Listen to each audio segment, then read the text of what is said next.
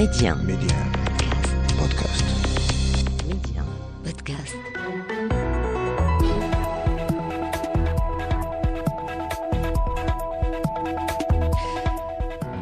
مرحبا المشهد السياسي في هذا العدد يأتيك من ليبيا في العشرين من أكتوبر استحضر البلد ومعه العالم لحظات نهاية نظام العقيد معمر القذافي بعد أشهر من ثورة تحولت إلى نزاع على السلطة فصدام عسكري بين الشرق والغرب. في هذا العدد. أحدثك عن أبرز محطات مرحلة ما بعد انهيار نظام العقيد وعن ليبيا اليوم التي استضافت للمرة الأولى منذ عقد مؤتمرا يهمها مؤتمر دعم استقرار ليبيا وعن دور المملكة المغربية كوسيط لحل الأزمة الليبية سياسيا. يسعدني أن أستضيف من طرابلس الأستاذ عبد الرزاق الداهش الكاتب الصحفي ورئيس الهيئة العامة للصحافة في ليبيا. مرحبا بك أستاذ عبد الرزاق. مرحبا بك أهلا وسهلا بك. أتشرف أيضا باستضافة الدكتور عبد الفتاح نعوم باحث في العلوم السياسية بمركز المغرب الأقصى للدراسات والأبحاث. مرحبا بك أستاذ. أهلا وسهلا ومرحبا بك وبضيفك الكريم. أشكركما ضيفي الكريمين على قبول الدعوة. وقبل مباشرة المحور الأول من الحلقة أدعوكما لمتابعة هذا التقرير. نسترجع فيه اللحظات الحاسمة لسقوط نظام معمر القذافي والتقرير من توقيع نور الدين الحوتي. بيوم السابع عشر من فبراير عام 11 وألفين يؤرخ لميلاد الثورة الليبية. ثورة واجهها النظام القائم بقوة السلاح والتنديد والشجب وبغير قليل من الاستخفاف. معي الملايين مش من الداخل معي الملايين من الأمم الأخرى. دقت ساعة الزحف دقت ساعة الانتصار. لا رجوع إلى الأمام.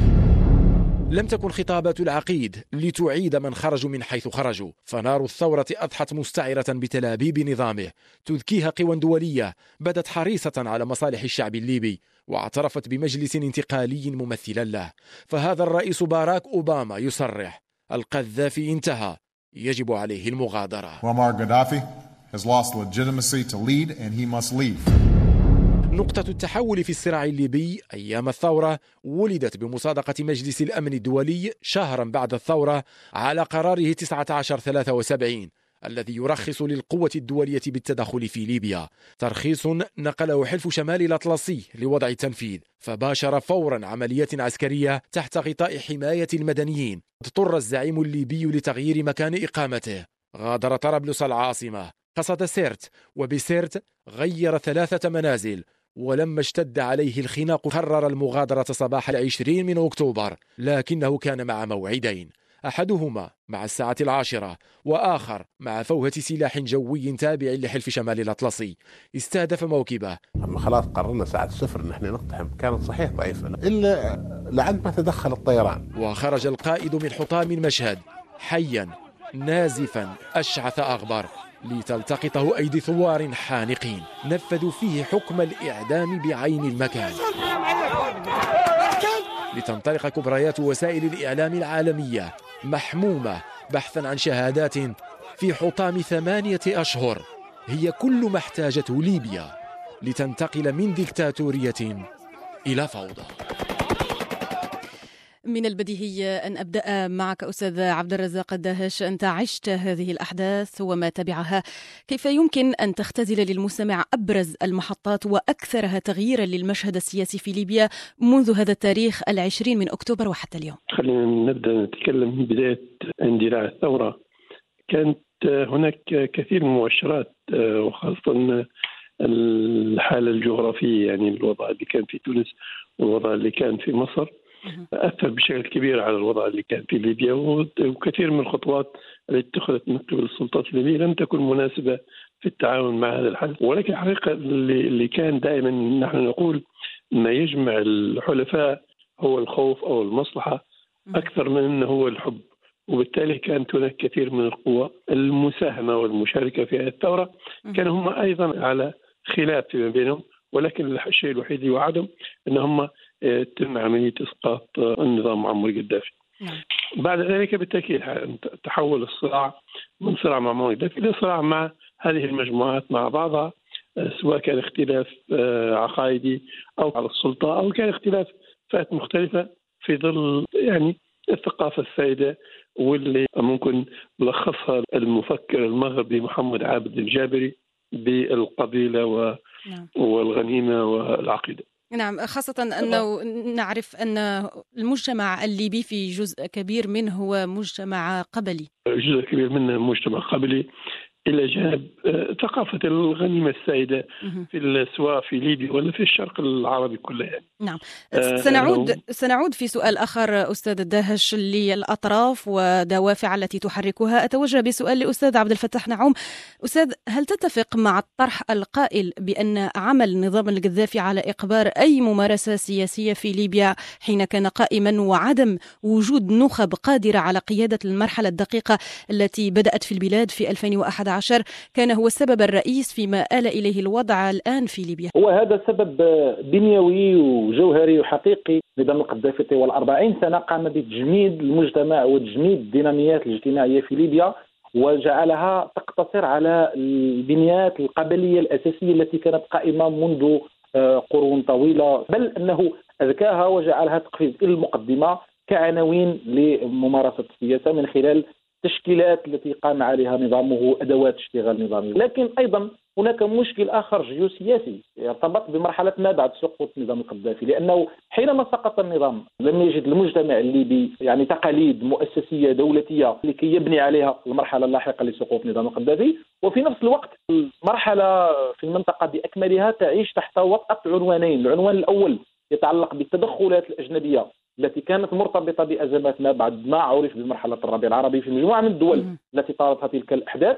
والعنوان الثاني تعلق بموضوع الإرهاب لأنه سوريا كانت أيضا يعني آنذاك كان قد وصل المشكل فيها إلى مداه وأخذت الأحداث فيها عناوين طائفية انتشرت تحت عباءتها الإرهاب والتطرف. ليبيا لم يكن فيها المشكل المذهبي والطائفي لكن حولتها لاحقا التنظيمات الإرهابية إلى خزان بشري لكي تنتقل عبره بمشاريعها نحو منطقة الساحل والصحراء. وأيضا حولتها لاحقا بعد أن انهزمت هذه التنظيمات وخصوصا تنظيم داعش في المنطقة الواقعة بين سوريا والعراق حولتها إلى نقطة عبور إلى المنطقة الساحل والصحراء كما نلاحظ اليوم، اذا ليبيا آه، وقعت بين هذين الفكين، فك ما اورثها اياه القذافي من انكماش على المستوى السياسي وفك آه، الجيوبوليتيك، هذا سنكتشفه لاحقا في يعني كل التدخلات السلبية الدولية. مجموعة من الدول التي تدخلت في الشأن الداخلي الليبي يعني عقدت أكثر الموضوع. نعم.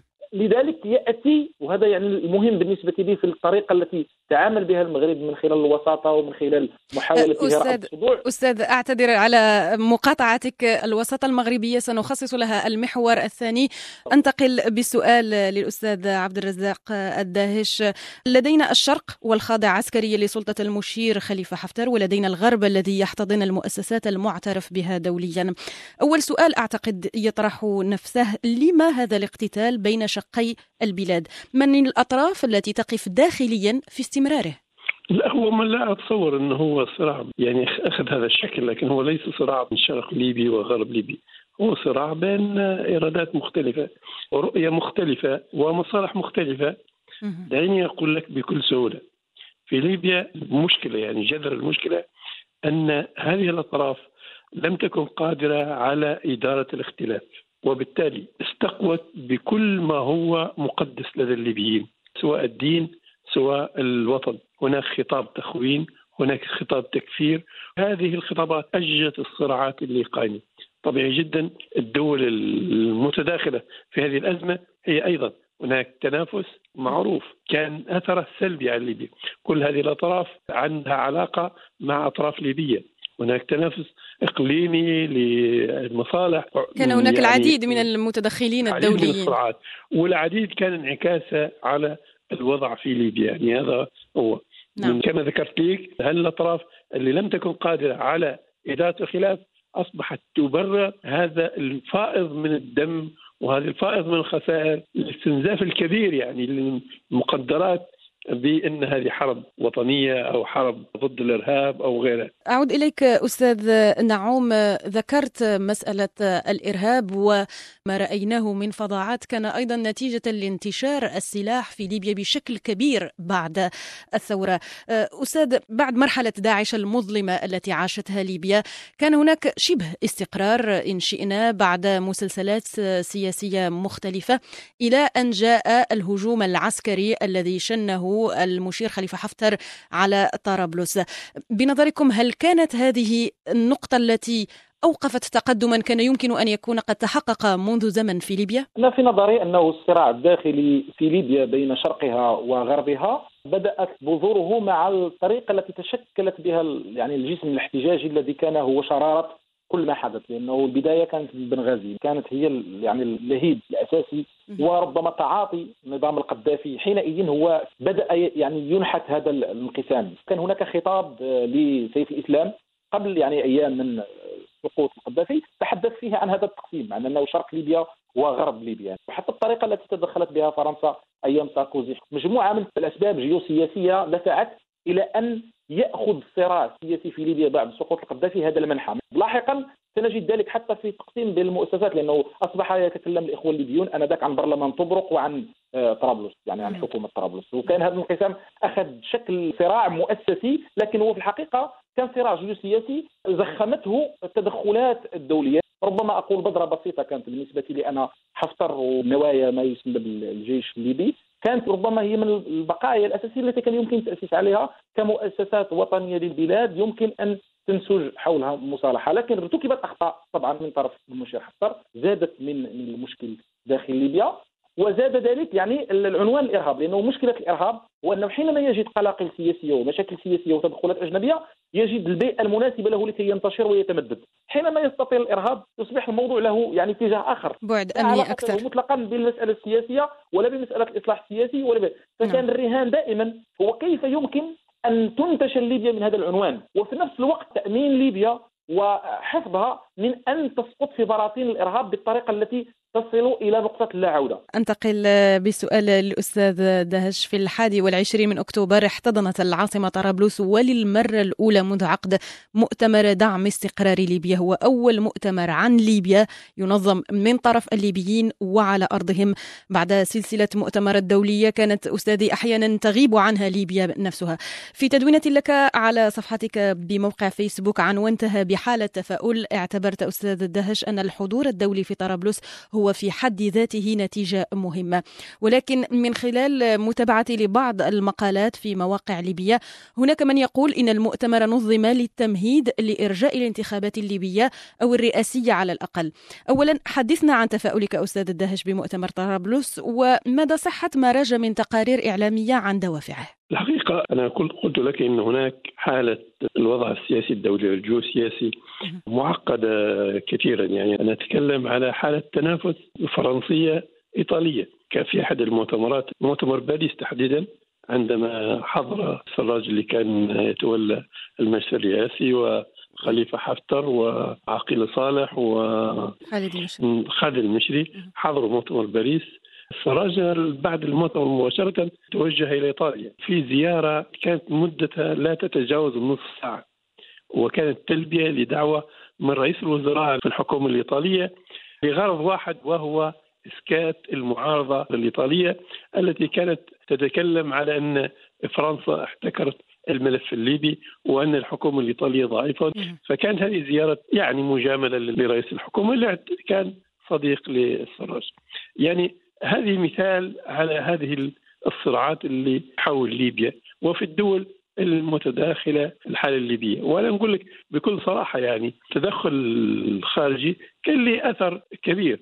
طيب ما مبعث تفاؤلك بمؤتمر طرابلس؟ بالتأكيد يعني نحن لفترة كان من الصعب أنك أنت حتى وزير خارجية يجي ليبيا. يعني أنك أنت تشوفي في هذا العدد الكبير من وزراء الخارجية وفي مؤتمر كبير وتعرفي حجم الاختلاف بينهم حتى الصدامات والتلاطع بينهم هذا مبعث التفاؤل إن هذه الدول اللي هي جزء من مشكلة ليبيا ممكن تكون جزء من الحل في ليبيا نعم. بالتأكيد أنا نشوف ليبيا لا ينبغي أن تكون حلبة للصراعات أو اسفنجة لامتصاص هذه النزاعات الدولية ولكن هذا لابد أن يكون قرار ليبي بس هذه الدول لابد أن هي آه، تكف على هذا الصراع بالعكس أن ليبيا ان تكون دولة مستقرة هي لصالح المجتمع الدولي لصالح خاصة الدول الإقليمية في المنطقة اللحظة ضيفي الكريمين سننتقل إلى المحور الثاني عن دور الوساطة المغربية.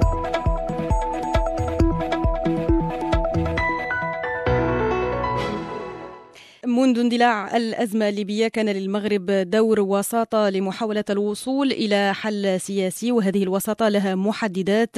مفاتئ المغرب يؤكد عليها في كل لقاء للفرقاء الليبيين على أرضها.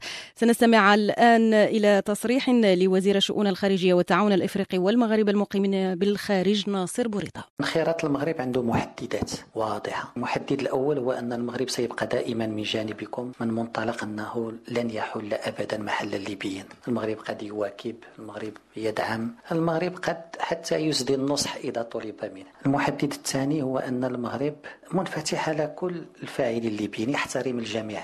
ولا موقف له ولا يعتبر هناك ليبيا أكثر من الآخر ولكن المغرب دائما يبقى متمسك بالشرعية المؤسساتية في ليبيا ويبقى يعتبر بأن المؤسسات الشرعية المتمخضة عن اتفاق الصخيرات هي المخاطب الأساسي وهي المنطلق لأي حل في ليبيا. فنحن لا نقصي أحد ولكن نؤمن بأن الشرعية المؤسساتية هي مكسب لليبيا ماشي ثقل وماشي عائق. المحدد الثالث هو أن المغرب مع المجهود الأممي. المغرب قدم الدعم لمدام ستيفاني ويليامز والمغرب يرحب اليوم بتعيين يان كوبيتس كمبعوث خاص وكيعتبر بأن له من المؤهلات ما يؤهله أن يقوم بدور إيجابي في الملف الليبي.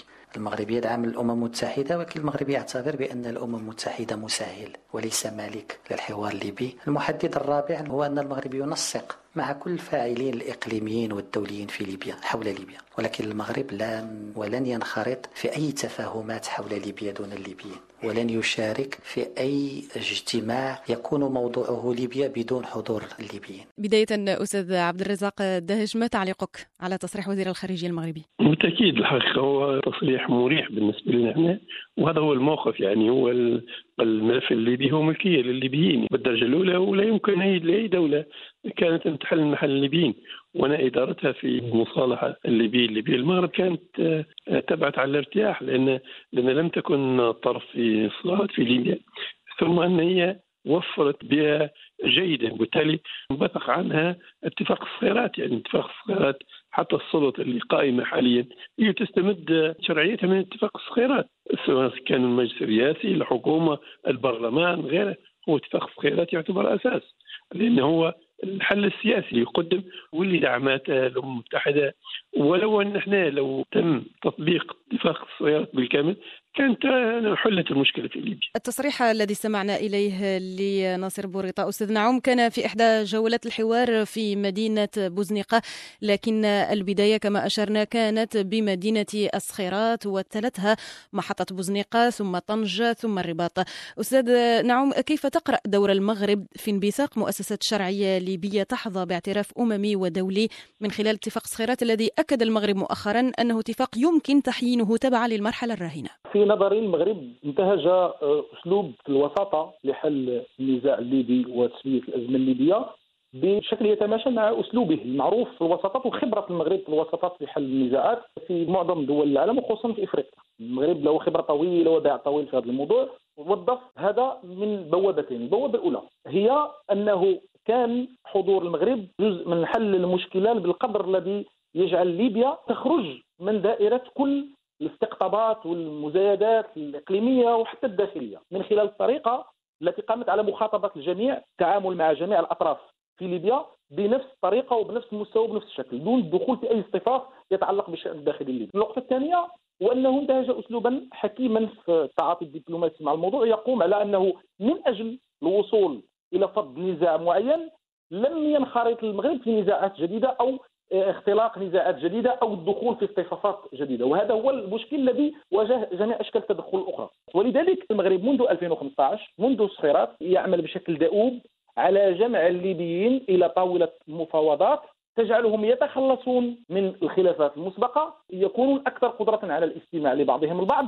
وتخليص العملية السياسية وهذه النقطة الأهم هو تخليص العملية السياسية والتفاوض السياسي من مشاكل العمل الميداني أو الصراع الميداني العسكري الذي كان قد نشا في ليبيا نعم. وبالتالي وجدنا أنه بعد يعني محطتين أو ثلاث محطات وصولا إلى بوزنيقة وإلى طنجة أصبح الليبيون الذين كانوا بالأمس لا حديث بينهم سوى عن الرصاص وعن الاصطدام العسكري أصبح الحديث عن المناصب السيادية والعملية السياسية وعن الانتخابات وما إلى ذلك نعم. والليبيون يشهدون بذلك على كل حال يعني جميع الأطراف في ليبيا يشهدون على أنه المغرب هو البلد الوحيد الذي عمل على أن يوفر للليبيين منصة للتفاوض السياسي دون أن يتدخل في أجندة بمبدأ الحياد. يعني وهذا هو الذي أعطى أكله وأوصل إلى هذه النتيجة. أستاذ الداهش يعني من آخر الاجتماعات التي تمت في المغرب كان هناك حديث عن آه، الانتخابات المرتقبة في الرابع والعشرين من ديسمبر حول هذه القوانين التي ستنظم هذا الاستحقاق الهام.